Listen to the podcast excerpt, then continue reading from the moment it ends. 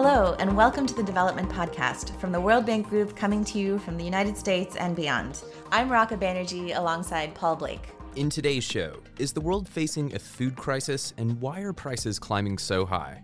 Ukraine accelerated what was already going on, which is this very fragile system that's reaching these tipping points more and more frequently. We are facing a massive crisis, and there's a lot of problems out there.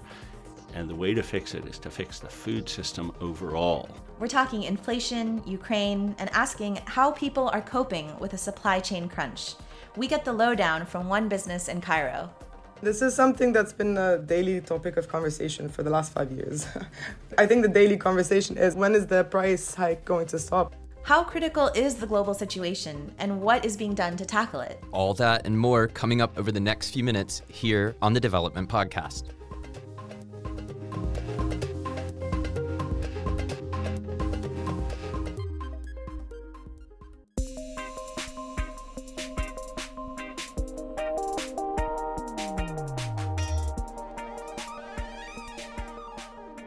So Raka, when we've chatted, it, it seems to me that a lot of your work here at the World Bank has focused on agricultural statistics. What do we know about what's happening in terms of agriculture and food in the world right now? Well, as of a couple of weeks ago, the agricultural price index was up forty-two percent compared to January last year. And that is a massive increase in prices. And when we look at the increases for specific crops, they're even more alarming. Um, just to name two, maize is up fifty-five percent and wheat is up almost double, a staggering ninety-one percent. And how much of that has to do with the, the war in Ukraine? It's not everything, but the war has definitely played a significant role. So together, Ukraine and Russia produce fifteen percent of the world's wheat, but thirty percent of world wheat exports and sixty percent of the world's sunflower oil. And after Canada, Russia and Belarus are the number two and number three producers of potash, which is a critical ingredient for fertilizer. And fertilizer prices are now almost three times higher than they were a year ago, which is almost definitely going to affect food production across crops and regions in the coming months. So you're mentioning both some significant increases, some worrying numbers, and, and you mentioned there at the end, different regions. Can you give us some concrete examples? So the Middle East, actually, the World Bank says that already fragile countries like Syria, Lebanon, and Yemen are of particular concern. So Syria imports almost two-thirds of its food and oil from Ukraine and Russia, as well as most of its wheat, which comes from Russia specifically. Um, ninety percent of Lebanon's grain is sourced from Russia and Ukraine.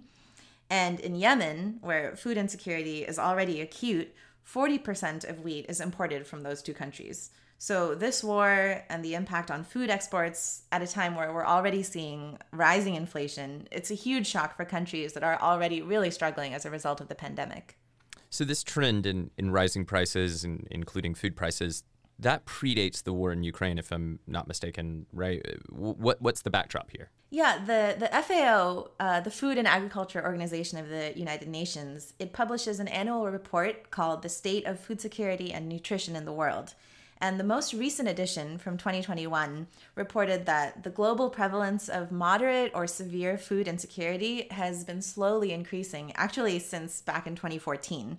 However, in twenty twenty, the increase was as much as the previous five years combined. So just wrapping my head around that, the increase in twenty twenty was equal to the previous five years all added up. That that that seems like a pretty huge, significant jump. And I'm assuming related to the pandemic. What does that number translate to in terms of actual people suffering from hunger? So according to the U N, before the pandemic, the estimate for the number of people suffering from severe food insecurity was one hundred thirty-five million, and today it's two hundred seventy-six million. So jumping from one hundred thirty-five to two hundred seventy-six million.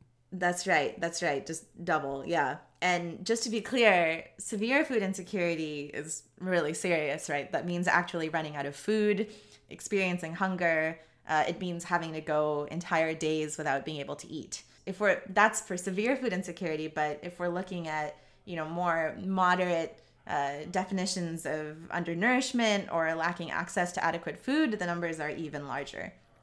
And can you remind me, like, has there been a period in time where we've experienced something similar? Yeah, actually, people are drawing parallels to the two thousand seven, two thousand eight food price crisis. you know, people remember the, the banking crisis and the economic shocks to the financial system at that time, but there was actually also an acute rise in food prices and a resulting crisis, because prices for food and agricultural products more than doubled between early two thousand seven and mid two thousand eight. Actually, that's when people realized how little we knew about the agricultural sector in general, and that's why I started working at the World Bank. There was a huge push at that time to improve agricultural statistics. And as a result of the crisis, it's estimated that one hundred fifty-five million people in emerging markets and developing economies were pushed into extreme poverty. That's extraordinary. I mean, oh seven oh eight wasn't that long ago, and the idea that we didn't know as much or, or didn't didn't have a, a sense of how significant the situation was, that, that I don't know, a bit mind-blowing. Yeah, no, I mean, the good news is we have a lot more data now. Uh, the bad news is it's it's it's still really bad.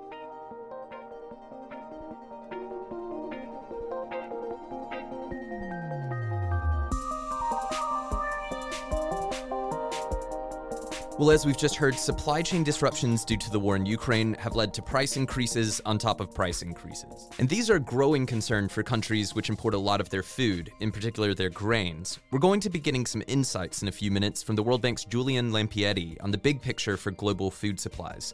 But first, let's focus in on North Africa, specifically Egypt. Bread is very much a dietary staple in Egypt for a high percentage of its population, and the country imports a lot of its wheat from Ukraine and Russia. So, with prices up and ongoing concerns over supply, how are people in the hospitality sector coping? What happens when your entire business model is based on bread? Let's hear from busy and bustling Cairo. Producer Sarah Treener spoke to one restaurateur about her business and how food costs are an everyday topic of conversation. Traffic sounds in Egypt's megacity Cairo, with a rapidly growing population of over ten million. An increasing population means increasing demand for food, and with price rises, this is a daily concern for many, especially those in industries which rely on food imports. My name is Dareen Akkad. I am based uh, in Cairo, Egypt. I live here with uh, my husband and uh, three children. I'm a passionate bread maker. I started making bread when I was pregnant with my uh, first child, and, and uh, haven't stopped since. I think it's just the smell of bread is the best smell in the world. Dareen took her passion for bread making and turned it into a business, a restaurant called What The Crust. So we specialize in making authentic uh, traditional Neapolitan pizza. We kind of have a seal of approval from the Associazione Verace Pizza Napoletana, which is uh, an organization based in Naples, let's say tries to protect and promote uh, the traditions of uh, the authentic Neapolitan pizza. So that means a lot of my ingredients come from that specific region of Italy, which is Campania. But what about the bread itself? It's, it's just flour, water and salt, you know, and maybe some yeast. And bread, says Dareen, plays a big role in Egyptian life. I think this is something that's often said when people talk about bread in Egypt, is that the word for life in, in Arabic, in Egyptian Arabic, is aish. And, uh, and it's also the word for bread. So life and bread are, you know, are, are one word. And I think that just explains everything about how Egyptians feel, you know, about their bread. In Egyptian culture today, we still make bread the way the pharaohs made them uh, in like rural areas of Egypt. We still use the same, uh, they call this baladi ovens, so like the local original oven that the pharaohs used. That mean, that also means that Egypt has a problem with supply, because this is a growing population. We're over one hundred million people. We consume more bread than we produce. So uh, most of the wheat uh, that is used in the making of everybody's daily bread, it has to be imported. But the latest food price rises that Dareen has seen come on top of already escalating costs. I mean, this has been a subject of conversation already for at least five years. Uh, you know, everything's always getting more expensive. And unfortunately, the salaries aren't uh, increasing, uh, you know, in, in parallel with the the inflation rate. This is an ongoing crisis, let's say, for us. So we we're in in a position where we kind of have to wait and see what's going to happen next. We've kind of, because we we rely on imports, we've had to buy things in bulk. So every, you know, we get a shipment every few months. You know, we have to, you know, do some demand planning and try to forecast how much wheat and cheese and tomatoes we're going to be using. And so far, because, I mean, these events have been happening over the last three months, uh, we've been using up the stock that we've had and that we've paid for before this price hike. But we have a new shipment coming, and we know that everything's gotten more expensive, but we can't really find out how much more expensive until it actually, you know, gets cleared and, and passes through the customs. And this means increasing pizza prices. It's inevitably, we're going to have to increase our pizza prices. We haven't had to so far, but we we have to wait and see by how much. Dareen says that food costs are never far from people's minds. Definitely. I mean, again, this is something that's been a daily topic of conversation for the last five years. I think the daily conversation is how much worse, when is the price hike going to stop? A watermelon now is for eighty Egyptian pounds, and... and you know, for many Egyptians, that might that might be their daily wage, you know, and, and they're most certainly not going to spend it on a watermelon.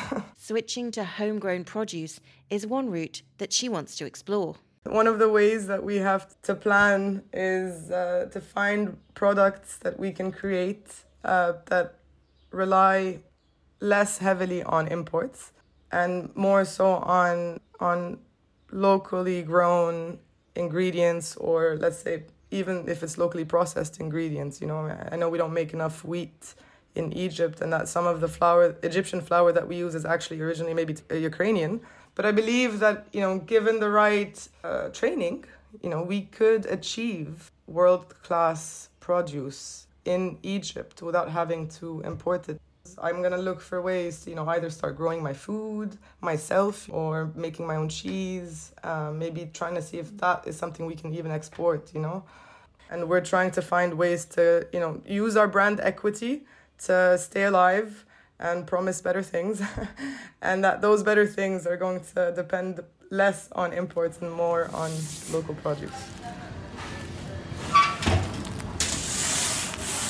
The pretty enticing sounds of bread going into the oven at What The Crust restaurant in Cairo. Thanks to Sarah Treanor for that report and to Dareen Akkad for speaking to us.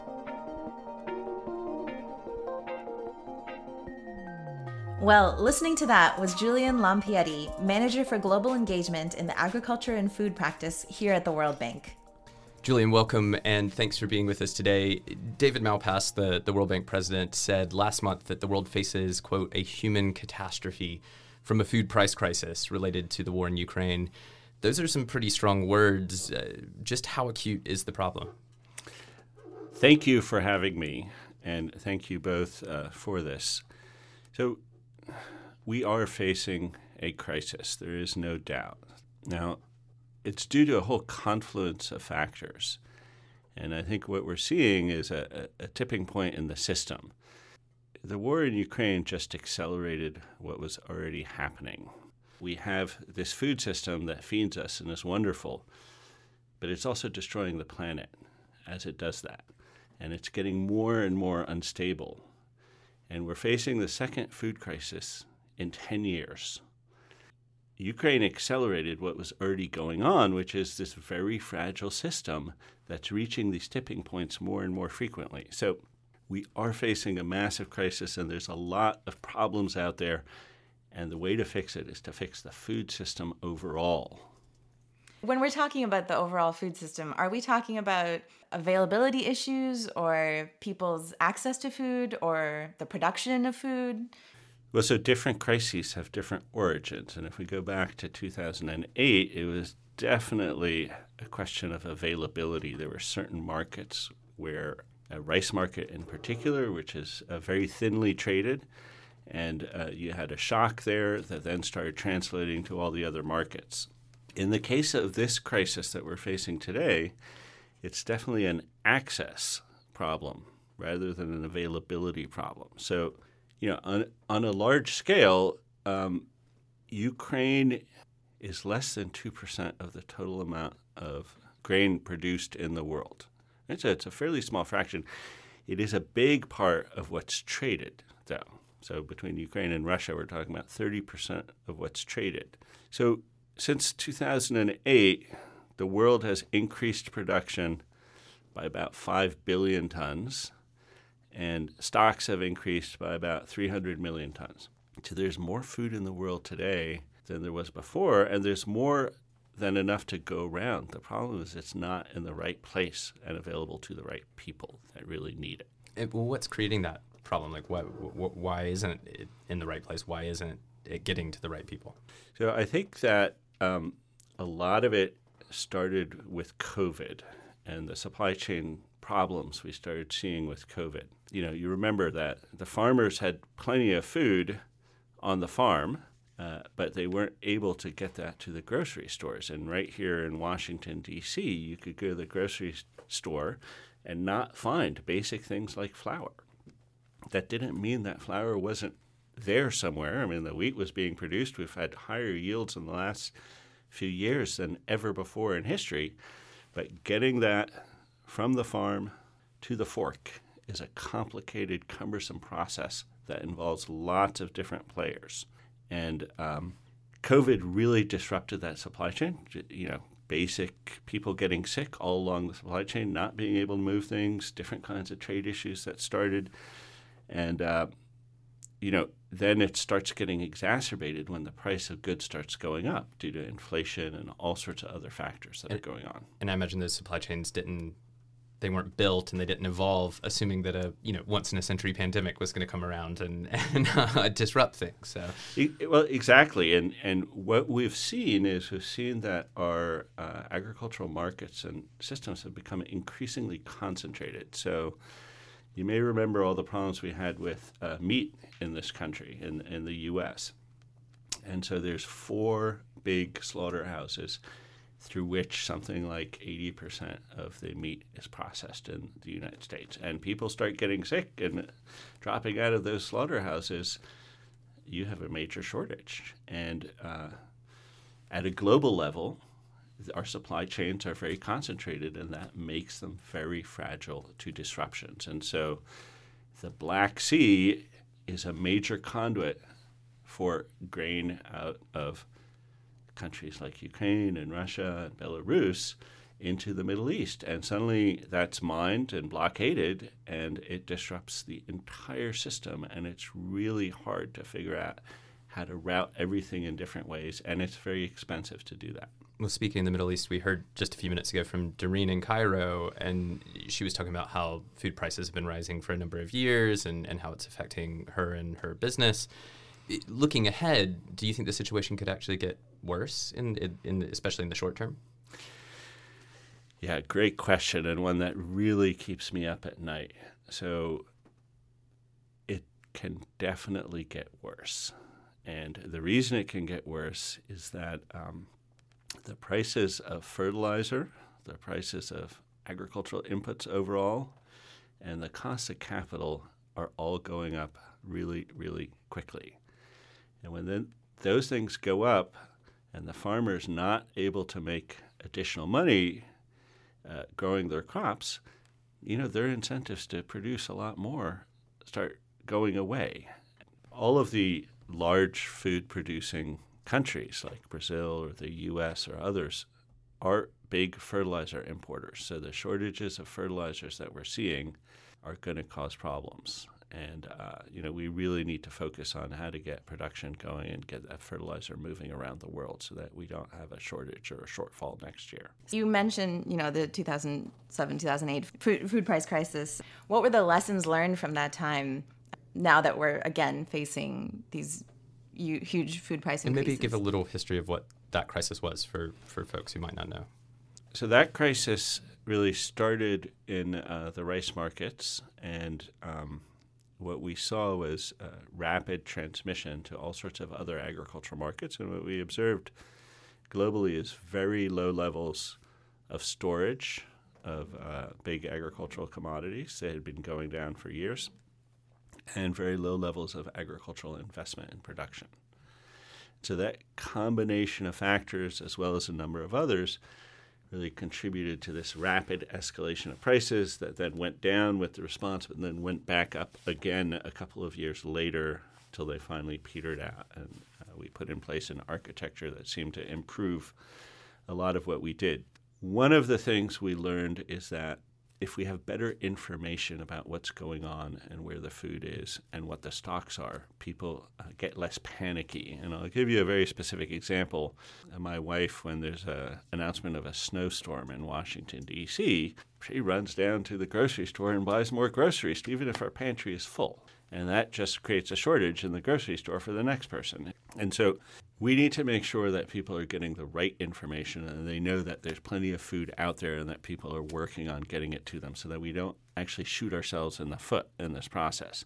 Other key lessons are it's really important to move quickly and in a timely way to get people enough that they can pay for the food they need, you know, for the hungry people, the people that are facing nutrition people, uh, problems, for the poor people. And cash transfers are generally the very best way to do that.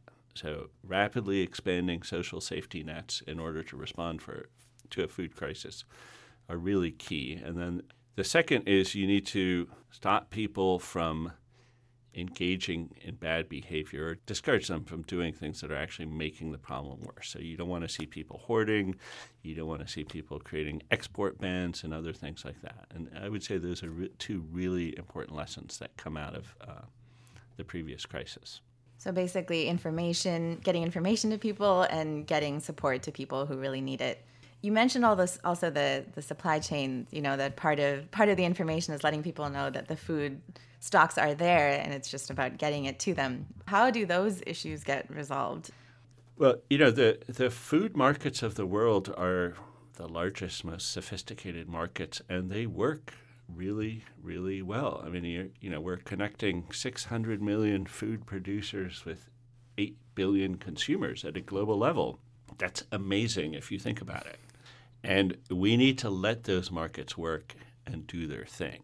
And uh, and providing information, providing liquidity where there's constraints in uh, financing, making sure that people have access to the right inputs and uh, information are all ways we can enable these markets to work and really discourage people from engaging in sort of beggar thy neighbor policies and other kinds of activities that stop those markets from working properly.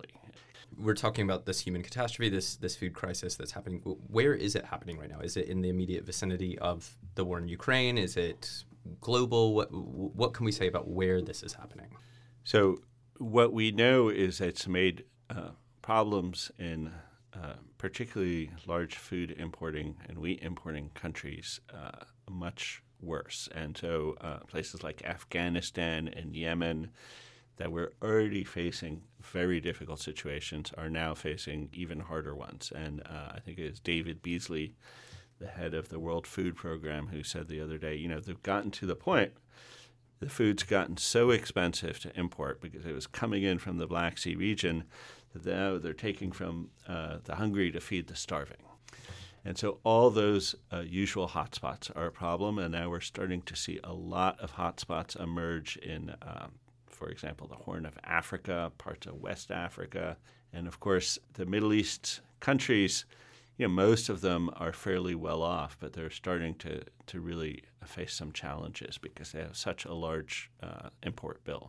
Going back to the, the interview with uh, Dareen, the restaurant owner in Cairo, and she was talking about wanting to source ingredients more locally and more sustainably. And I'm wondering, are there agricultural and food technologies that can help to feed a growing population sustainably?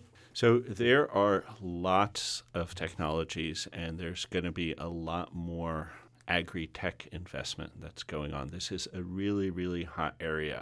And I mean, I'm sure you've heard about biotechnology and all the incredible things that can be done with that, sometimes controversial. The one I want to focus on is this idea of the application of digital technology in agriculture, which I think is really going to be transformative. And you think about it, digital technology is really about passing information from one place to another faster and um, mm-hmm. collecting it faster and processing it faster. And I can, uh, if you think about fertilizer and the problems, you know, the price of fertilizer has gone way up. Uh, it's hard to get. And uh, what can we do? Well, we can use digital technology to be much more specific and accurate in our application of that fertilizer in the field. Uh, when I was a kid growing up and I drove a tractor around, we would pour the fertilizer into the hopper and drive around and spread it all over the field, and then we were done. Uh, today, that tractor has a G P S system, it has all sorts of sensors on it, and it puts just the right amount of fertilizer in just the right place. So you can be much more efficient.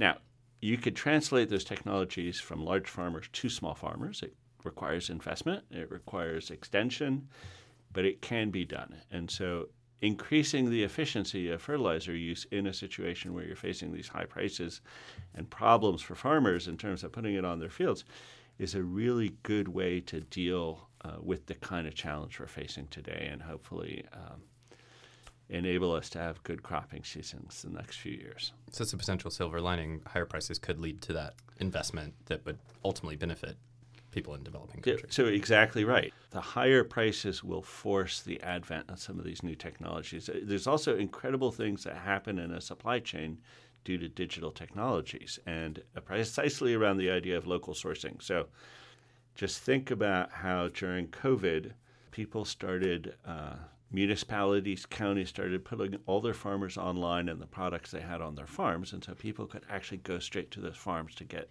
the products that they couldn't get in the grocery stores because they were blocked for various reasons, right? And that kind of dissemination of information could help our Egyptian baker figure out where there is local wheat that they could source to put into their products more easily and at a lower cost. So one way I like to think about it is that if you have uh, these six hundred million farmers and these eight billion consumers, and all the food is passing through these really narrow supply chains, very concentrated supply chains, you become very fragile. And if you can use technology, information technology, to connect those producers in what would be a web as opposed to a single supply chain, you're going to build a much stronger architecture, just like a spider's web with lots of lines going between all the different points.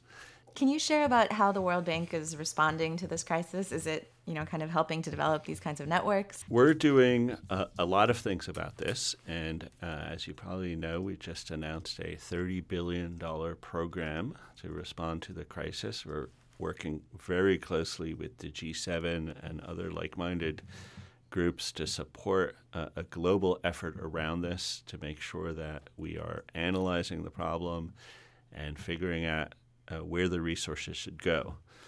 It's really four big buckets of what we want to do going forward. One is we absolutely have to make sure that the hungry and the poor are getting what they need to uh, be fed and to be safe. Uh, the second is we need to make sure we're not doing silly things when it comes to trade, to keep trade trade open and encourage countries to trade with each other. The third is really getting uh, the farmers what they need to keep farming and to respond to the opportunity that is here. So creating a supply response for the next two years as we weather the storm around fertilizer and fuel prices. And then fourth, everything we do needs to be tied to building a more resilient food system. Rather than uh, destroying our planet as we try to feed ourselves, is a system that can be a great sink for uh, greenhouse gases. It can be a great home for biodiversity. It can be a creator of environmental values. It can be a source of good nutrition, and on and on and on, and good jobs, uh, rather than the opposite, which is what's going on now. All right, Julian, thank you so much for taking the time to talk today. This has been fascinating. Thank you. Thank you for having me. Julian Lampietti, who I just learned is not just an economist, but a farmer himself, joined me here in the studio in Washington, D C. Well, that's about it for this episode of The Development Podcast. As always, we'd love to hear from you. Drop us an email at the development podcast at world bank dot org. From me, Raka Banerjee, and my buddy Paul Blake, we'll see you next time.